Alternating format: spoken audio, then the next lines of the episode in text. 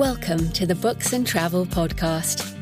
I'm Jo Frances Penn, thriller and dark fantasy author, bringing you escape and inspiration about unusual and fascinating places, as well as the deeper side of books and travel. You can find the episode show notes at booksandtravel.page and if you enjoy thrillers set in international locations, download one of my ebooks for free at jfpenn.com forward slash free. Hello, travellers. I'm Jo Frances Penn, and in today's episode, I'm talking to Caro Feely about her organic vineyard in Saussignac in the Dordogne area of France.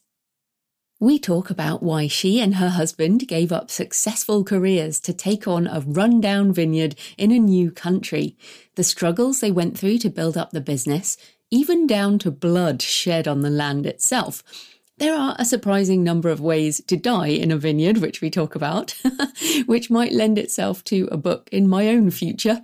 We also talk about the importance of terroir, the unique taste of a place due to all the environmental factors of the land, and the different wines they produce at Chateau Feely, as well as some book recommendations.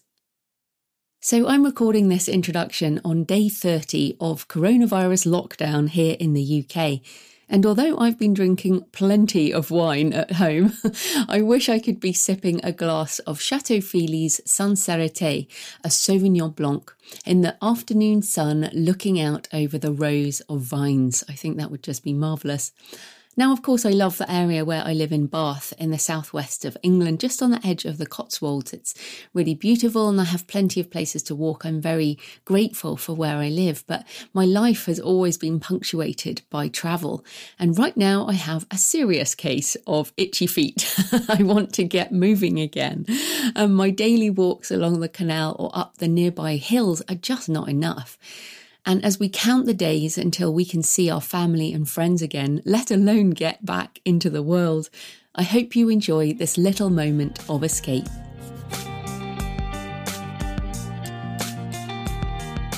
Caro Feely is a certified wine educator, writing part time from the organic biodynamic vineyard and wine school in Saussignac, France, that she owns and runs with her husband, Sean.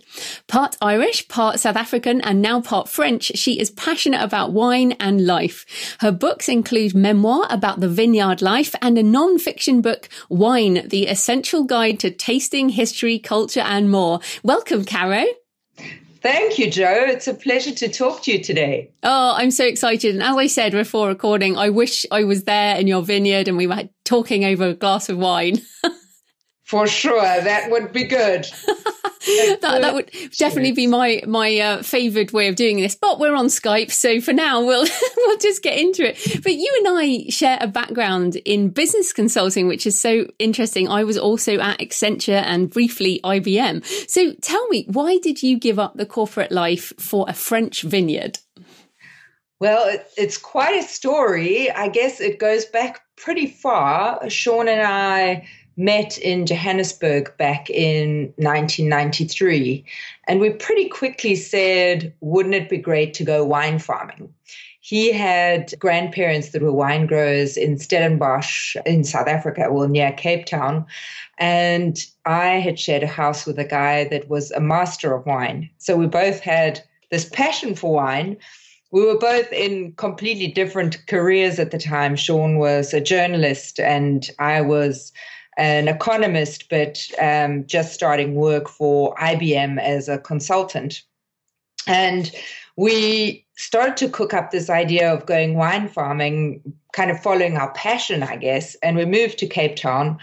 And it was kind of a long shot. We didn't, you know, it was clear that we had to pay off our student loans before we had any chance of going wine farming. But uh, work actually then took us to Dublin, and we both have Irish roots. And we visited France on a wine holiday, and we totally fell in love. And that was the start of maybe we'll go to France to follow our vineyard dream and not back to South Africa. And of course, at that stage, we were both in other still in our in other careers sean in finance and me still in in consulting but we had this this dream, this idea that that we wanted to pursue, and we just kind of kept our heads down, saved every penny that we had, and slowly moved towards our goal. And I guess it was dream about it first, start to think about, well, what can we do? We can't do it right now, but what can we do to kind of prepare ourselves for this? And that was things like, you know, learning French, visiting France for research purposes, to taste wine, of course. Mm-hmm. and slowly bringing that bringing it together we were preparing ourselves doing things like learning french learning about wine, visiting France to learn more about it, and slowly moving ourselves closer to the goal of um, kind of moving to France and following this dream. But of course, you don't know that you're going to do it until you actually do it. It's one of those things. I'm sure you had that that feeling when you kind of really jumped off with your writing business there's a point where you have to just jump off mm. and you can do preparation up to a certain point and then you've just got to jump and i guess we slowly made ourselves our way our way towards that it was interesting when i think we were we were still in a rental apartment in dublin and i read in an oprah magazine that you should always like have an idea of where you'd like to be in five years' time. And I said to Sean, oh, this is what we must do, even though we'd been kind of talking vaguely about this vineyard in France. We had never actually put it down on paper and really said, look, where do we want to be in five years? And so I twisted it, his arm and we did each of us a one pager about where would ideally we'd like to be in five years. And they were both almost identical, you know, on a vineyard in France, growing our own wine, growing our own foods, self sufficient. And it was pretty amazing that almost five years to the day, we actually moved to France and did that very thing. So I think um, it's it's a case of when you start to put it out there and you move towards it, it starts to happen for you. Yeah, and I I'm totally believer in that. And it's interesting because it took a lot of years then for you to go from that sort of initial thinking about it in South Africa through to that moment. And you mentioned jumping off point, the moment when you knew. Tell us about where you live in France and about the vineyard and the wine school. Give us a sense of Chateau Feely. Yeah. Well, Chateau Feely is it's a 14 hectare farm, so about 35 acres. It is half of that is vineyard and the other half is forest. And we have we're on the edge of Saussignac village. So we're actually we're kind of rural, but we're also walking distance to two restaurants and with a little bit of life nearby. So it's not like we're isolated rural. So I guess that that's that's good because like the girls could walk up to catch the bus to school. So things like that made life kind of easier in the early days when we really needed to work uh, hard and long hours and even now of course we still do but the the place itself is an old farm it is you find it on the original maps made of the region Napoleonic times. It's got a well that dates back to the Gallo Roman times. And the middle part of our house, so kind of where our kitchen is, is a lookout that was built during the English rule, so around the 14th century. Mm. So it's beautiful. We're on the kind of top of a hill looking down onto the Dordogne Valley. So it is a very, very beautiful place. And we're in a very welcoming area with amazing wine. So we were we, we were idiots without a clue, but we landed in a pretty incredible spot. Yeah, it it just sounds fantastic, and the pictures on your website. I urge everyone to go to your website, which I'll, we'll have links in the show notes and things. But obviously now it's perfect and wonderful. I'm sure it's not perfect. There's always things to do, right? But when you yeah. got there, it was not like this, was it? So tell us, everyone has this romantic idea. Well, I say everyone. I mean, you know, I've read the books and seen the movies of the lovely sunlight on the vines, and it just seems wonderfully romantic. but, you know, what, what was it like when you got there and what, what are some of the challenges? So I think that's uh, you're totally right. We all have this this idea of the beautiful vineyard and the kind of vine themselves and the amazing wine just um, getting into barrel and the wine grower kind of sitting leaning on the beautiful red wine but it's definitely a lot of hard work and i think that comes through pretty clearly in my books and the first one grape expectations which is the first three years. So essentially, the move from city jobs in Dublin to kind of rural France and the challenges of also moving country, new language, new new career, two kids that were very young. Sophia was two and Ellie was only a few months old. So we we made it harder for ourselves in many ways but it was also good timing because uh, it was it was the time for them to be able to start their lives here without having the difficulty of moving later on in in their lives for our two daughters but the yeah the the first couple of chapters i talk about what it's like when we first get here and it was extremely run down. I mean, part of why we could mm, follow the dream was that this farm was in liquidation, so it was a real mess, and it was it had it had been lived in, but barely, and it needed a serious, serious amount of renovation. Wow, that sounds fantastic. And I have seen the pictures on your website and they're absolutely beautiful. And I urge everyone listening to go have a look. It made me want to just jump on a Eurostar and come on over. so um, obviously now the vineyard is perfect, or you know, obviously you've done you've done it up. But those pictures of dappled sun on the vines seem very romantic, and your books make it clear that it wasn't like that when you arrived. So, what are some of the challenges that you and your family have had to face?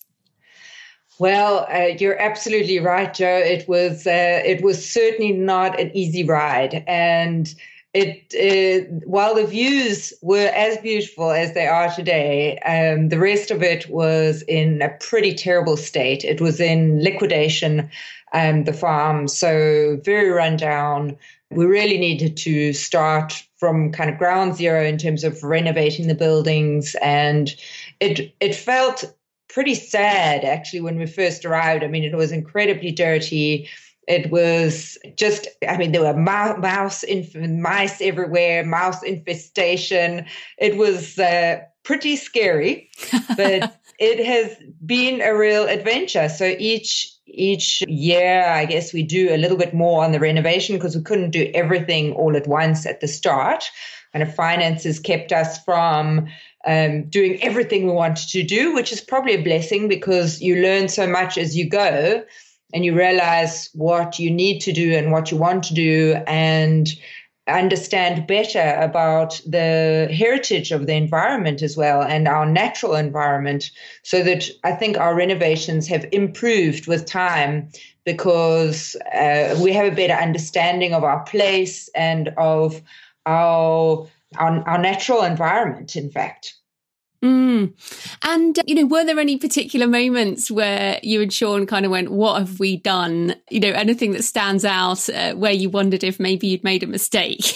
oh, absolutely. In the first book, my first of the three in the memoir series, it's called Grape Expectations. And that one is, I guess, you could call it uh, the valley of despair because there were definitely some moments there where we were really wondering what we had done.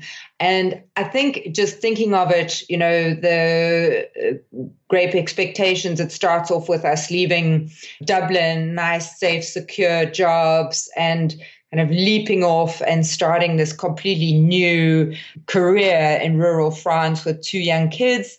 And it was pretty a, a great adventure, as I already said, but probably the moments that that stand out for me. One of them was in our first spring, Sean had an accident with the vine trimmer, which um, if you know anything about vines, is an extremely scary piece of equipment. It's a massive kind of uh, system of knives, essentially. Oh, God. that cuts the vines. And it's it's it's like a big box that goes over the vines. And this box is just full of knives. So one false move and it's all going to end very very badly. And for Sean one day it kind of did. And he cut himself very badly on his arm. And there's kind of blood everywhere. And I was half fainting because I can't really take the the I kept having to sit down and put my head between my legs because I just was I was going to pass out and then I really wouldn't have been any help to him. So I'd kind of get up and I'd do something, then I'd sit back down and put my head between my legs,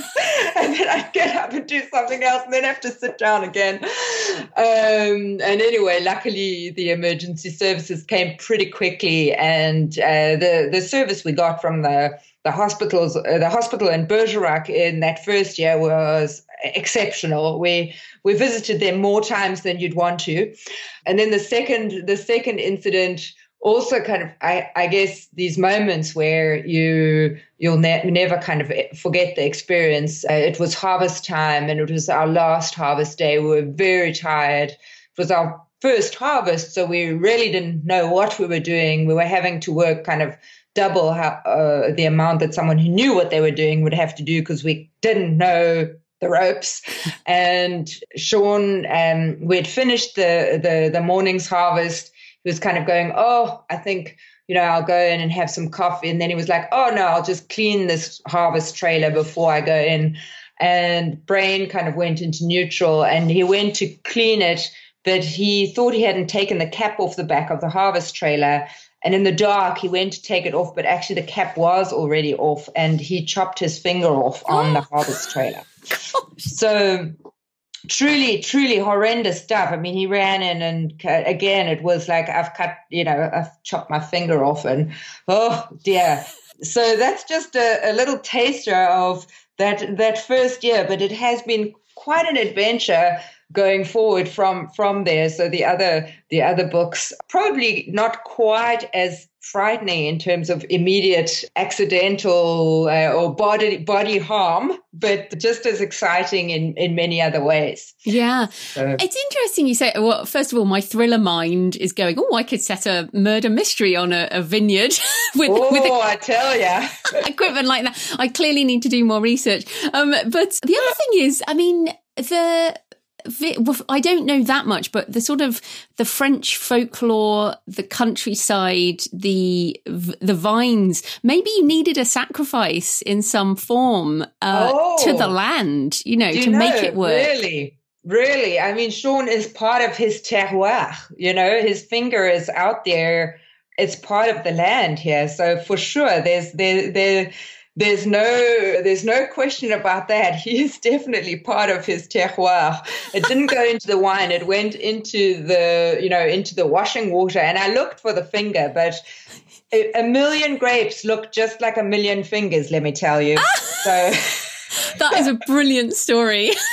and uh, and for you with your murder mystery, there are four dumb ways to die as a wine grower. And one is, in fact, probably the most uh, prevalent is CO2 asphyxiation. Ah. And actually, in the 15 years that we've been here, the these four ways to die have actually happened within like a 10 kilometer radius of us. So it's not just something that's, oh, it might happen to you. It's really something that actually happens, you know, on the ground all the time. And of course, there's the more awareness there is, but usually around harvest time, people are tired because they're, it's their livelihood that's depending on them kind of getting it in at the right moment and so on. I think it's the same for all farmers. And so you're under extreme pressure you're dealing with heavy machinery and you can easily just make a tiny mistake that can be fatal. And so CO2 asphyxiation is the first one. The second one is machinery, so like falling into a harvest trailer, which happened to somebody. I can tell you that's that's even more horrendous thought than just the finger on the harvest trailer. The third one is falling from height, so. Mm falling from like if you're on top of that and you're working with it you can you know i guess overbalance but also you might get a little bit of co2 that would make you not necessarily asphyxiated but enough to make you fall off. And then the fourth one is electrocution because you're working with liquids and very high powered equipment like presses and heat exchangers and so on. So it really is quite a quite a scary thing. That's, um, so, that's so funny. But let, let's be clear: if people come and stay at your chateau, they're not going to be working on the land. oh no, no, absolutely, absolutely not. No, they wouldn't. they wouldn't. And and also, I mean, the first thing we did when um, we arrived was like redo all electricity so that and and take the you know put barriers on the the the vats that are at a height and things like that. So we you know you can make it safer and but you still need to be aware for sure. But absolutely no guests are definitely not going to be exposed to that by any means. No no. But i think it, it is clear the the amount of work i think that's what when you say the word farmer, it's funny because I, I feel like we often don't associate a vineyard as a farm. You know, you think cows and animals and yeah. stuff like that. Whereas, you know, the vines obviously take a lot of work. And, but you mentioned the word, and I'm going to pronounce it wrong, but ter- terroir. Yes. So, and that word is often used in association with wine. So what does it mean and how is it related to the, the land? So the this terroir word, yes, we love it in France. It's a it's a word that is about the taste of place. When you say it's a product of terroir, it's a product that tastes of where it's from. And essentially, we say the terroir is the soil, the microclimate, the grape type, and how we farm. And for us, that's the soil part is all about limestone, which is ancient compressed seabed. And that gives us a real minerality in the wine. And then the second, so microclimate, was things like, yes, the general climate of Aquitaine, where we are. So we're about 20 minutes from Bergerac and an hour from Bordeaux. Mm. So we're in southwest France, which is pretty warm, but not as hot as, say, Languedoc. And then the micro parts, the microclimate, not just the general climate, the microclimate, things like which way is the slope facing? Is there a body of water nearby? These, what, what the soil type is as well, because if it's gravels, it's going to be warmer than say if it's limestone and clay like we have. So there are many factors that play into the microclimate and then the the variety so the grape type or what you've got growing. And then finally the the the farmer and what he's doing not just in the farming but in the actual making of the product as well. And i think this is a very important point about the that that it is farming and that quite often is forgotten. And whenever i speak at wine events or wine dinners and that sort of thing people often say wow that came you know i've never really thought of it as farming just as you did and for me, that's a really important aspect of, of wine is that really the quality in your glass is all about what we do as the farmer. And that's so important to the i guess for us the organic and biodynamic the way that we farm here is is really dear to our hearts it's something we we believe is super important to the quality in your glass and certainly to the taste that you're going to get. So, not just in terms of the quality, the depth of flavor, and so on, but also to avoid like the taste, the negative taste of potential pesticides that could be in the wine. Mm. It's so interesting that you're obviously taking so much care of the land and you know your adopted land really and yeah. you know it's it's wonderful that you've sort of gone that deep because most of us don't go that deep. You know, I live in a house on a bit of land and, and I, I don't do much in the garden, to be honest. so I think it's so interesting. But I wanted to ask you uh, about the different wines that you produce because, you know, again, I, I love wine. I buy wine, but I tend to just you know, drink wine I might know. If yeah. I go to a restaurant, I will, we always will ask the sommelier to recommend something. Or if, you know, if we do a matched wine sort of pairing, we wait to see what the sommelier will, will do. So we always discover wine, but, you know, most people will default to what they know. So tell us a bit about the different variety, varietals that you produce and I guess what kind of moods or situations you might associate with them. Yeah, that's a really great question, actually. And it ties into two things. One is the names of our cuvées of the wines that we make at Chateau Feely. So we, for example, have Sincérité is our pure Sauvignon Blanc, and we called it Sincérité for kind of play on words for Sancerre because Sancerre is a Sauvignon from the Loire Valley that's very mineral.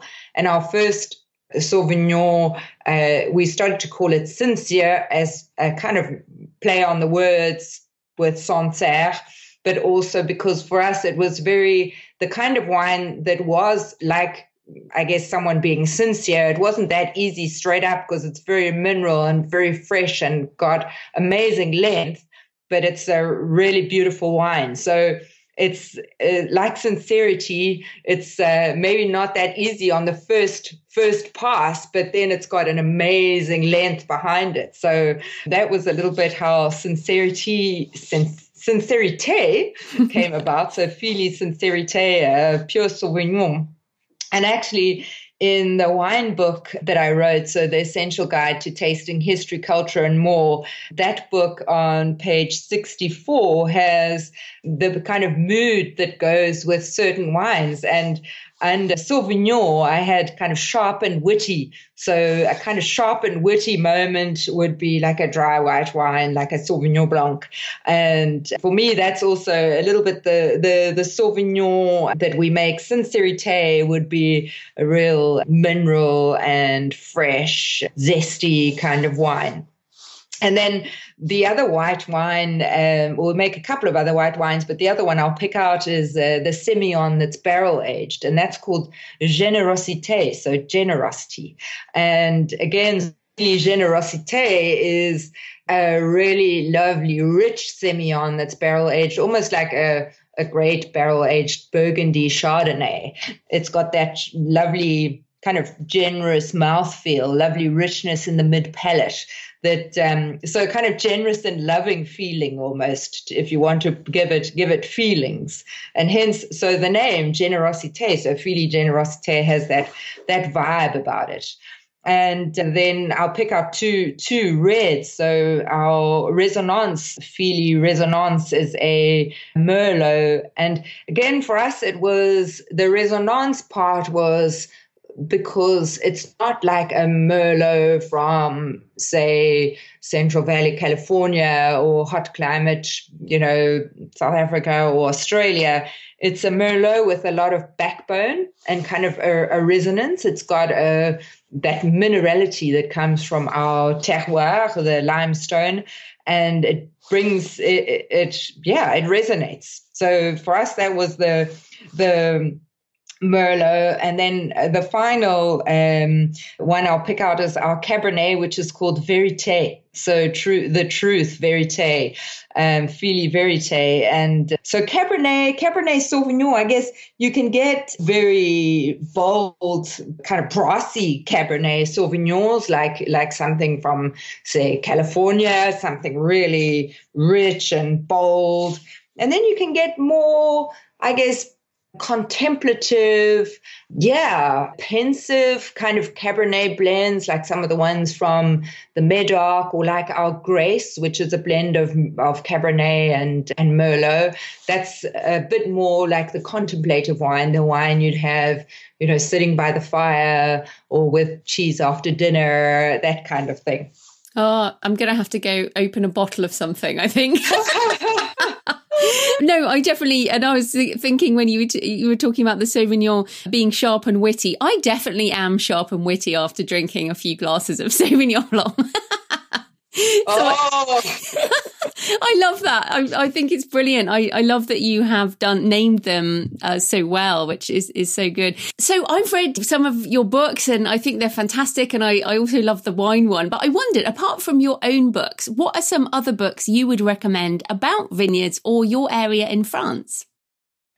So good uh, request. Actually, there are a couple I would pick out. The first is a woman called Patricia Atkinson, and it's a little bit of a while ago now that she wrote, but she wrote about her experience starting up a vineyard just three kilometers from where we are. So there's a kind of writer thing going on here.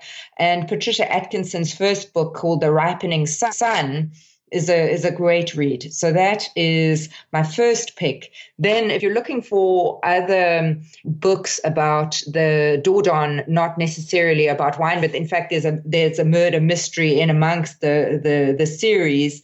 There's a writer called Martin Walker who has written a series called Bruno, Chief of Police and they're all murder mysteries about the Dordogne. So those are for anyone interested in Southwest France and the Dordogne in particular. It's a great way to uh, read about the culture and the food and all of that, and get wonderful sense of it while kind of having a, a, story to back it up. And then the final one I'd recommend, just in terms of vineyards, and it's not from this region, but it's from Italy, is by a guy called Ferenc Máté and it is a vineyard in Tuscany. So, a vineyard in Tuscany by Ferenc Máté. And that is a really great read as well. Fantastic, a good laugh. And I guess for, for us, we, we saw so much of what we went through in his story as well, but very well written as well. Fantastic. Right. So, where can people find you and your books and the vineyard and everything online? So chateaufeely.com, so the family name Feely, feel with a Y, F W E L Y.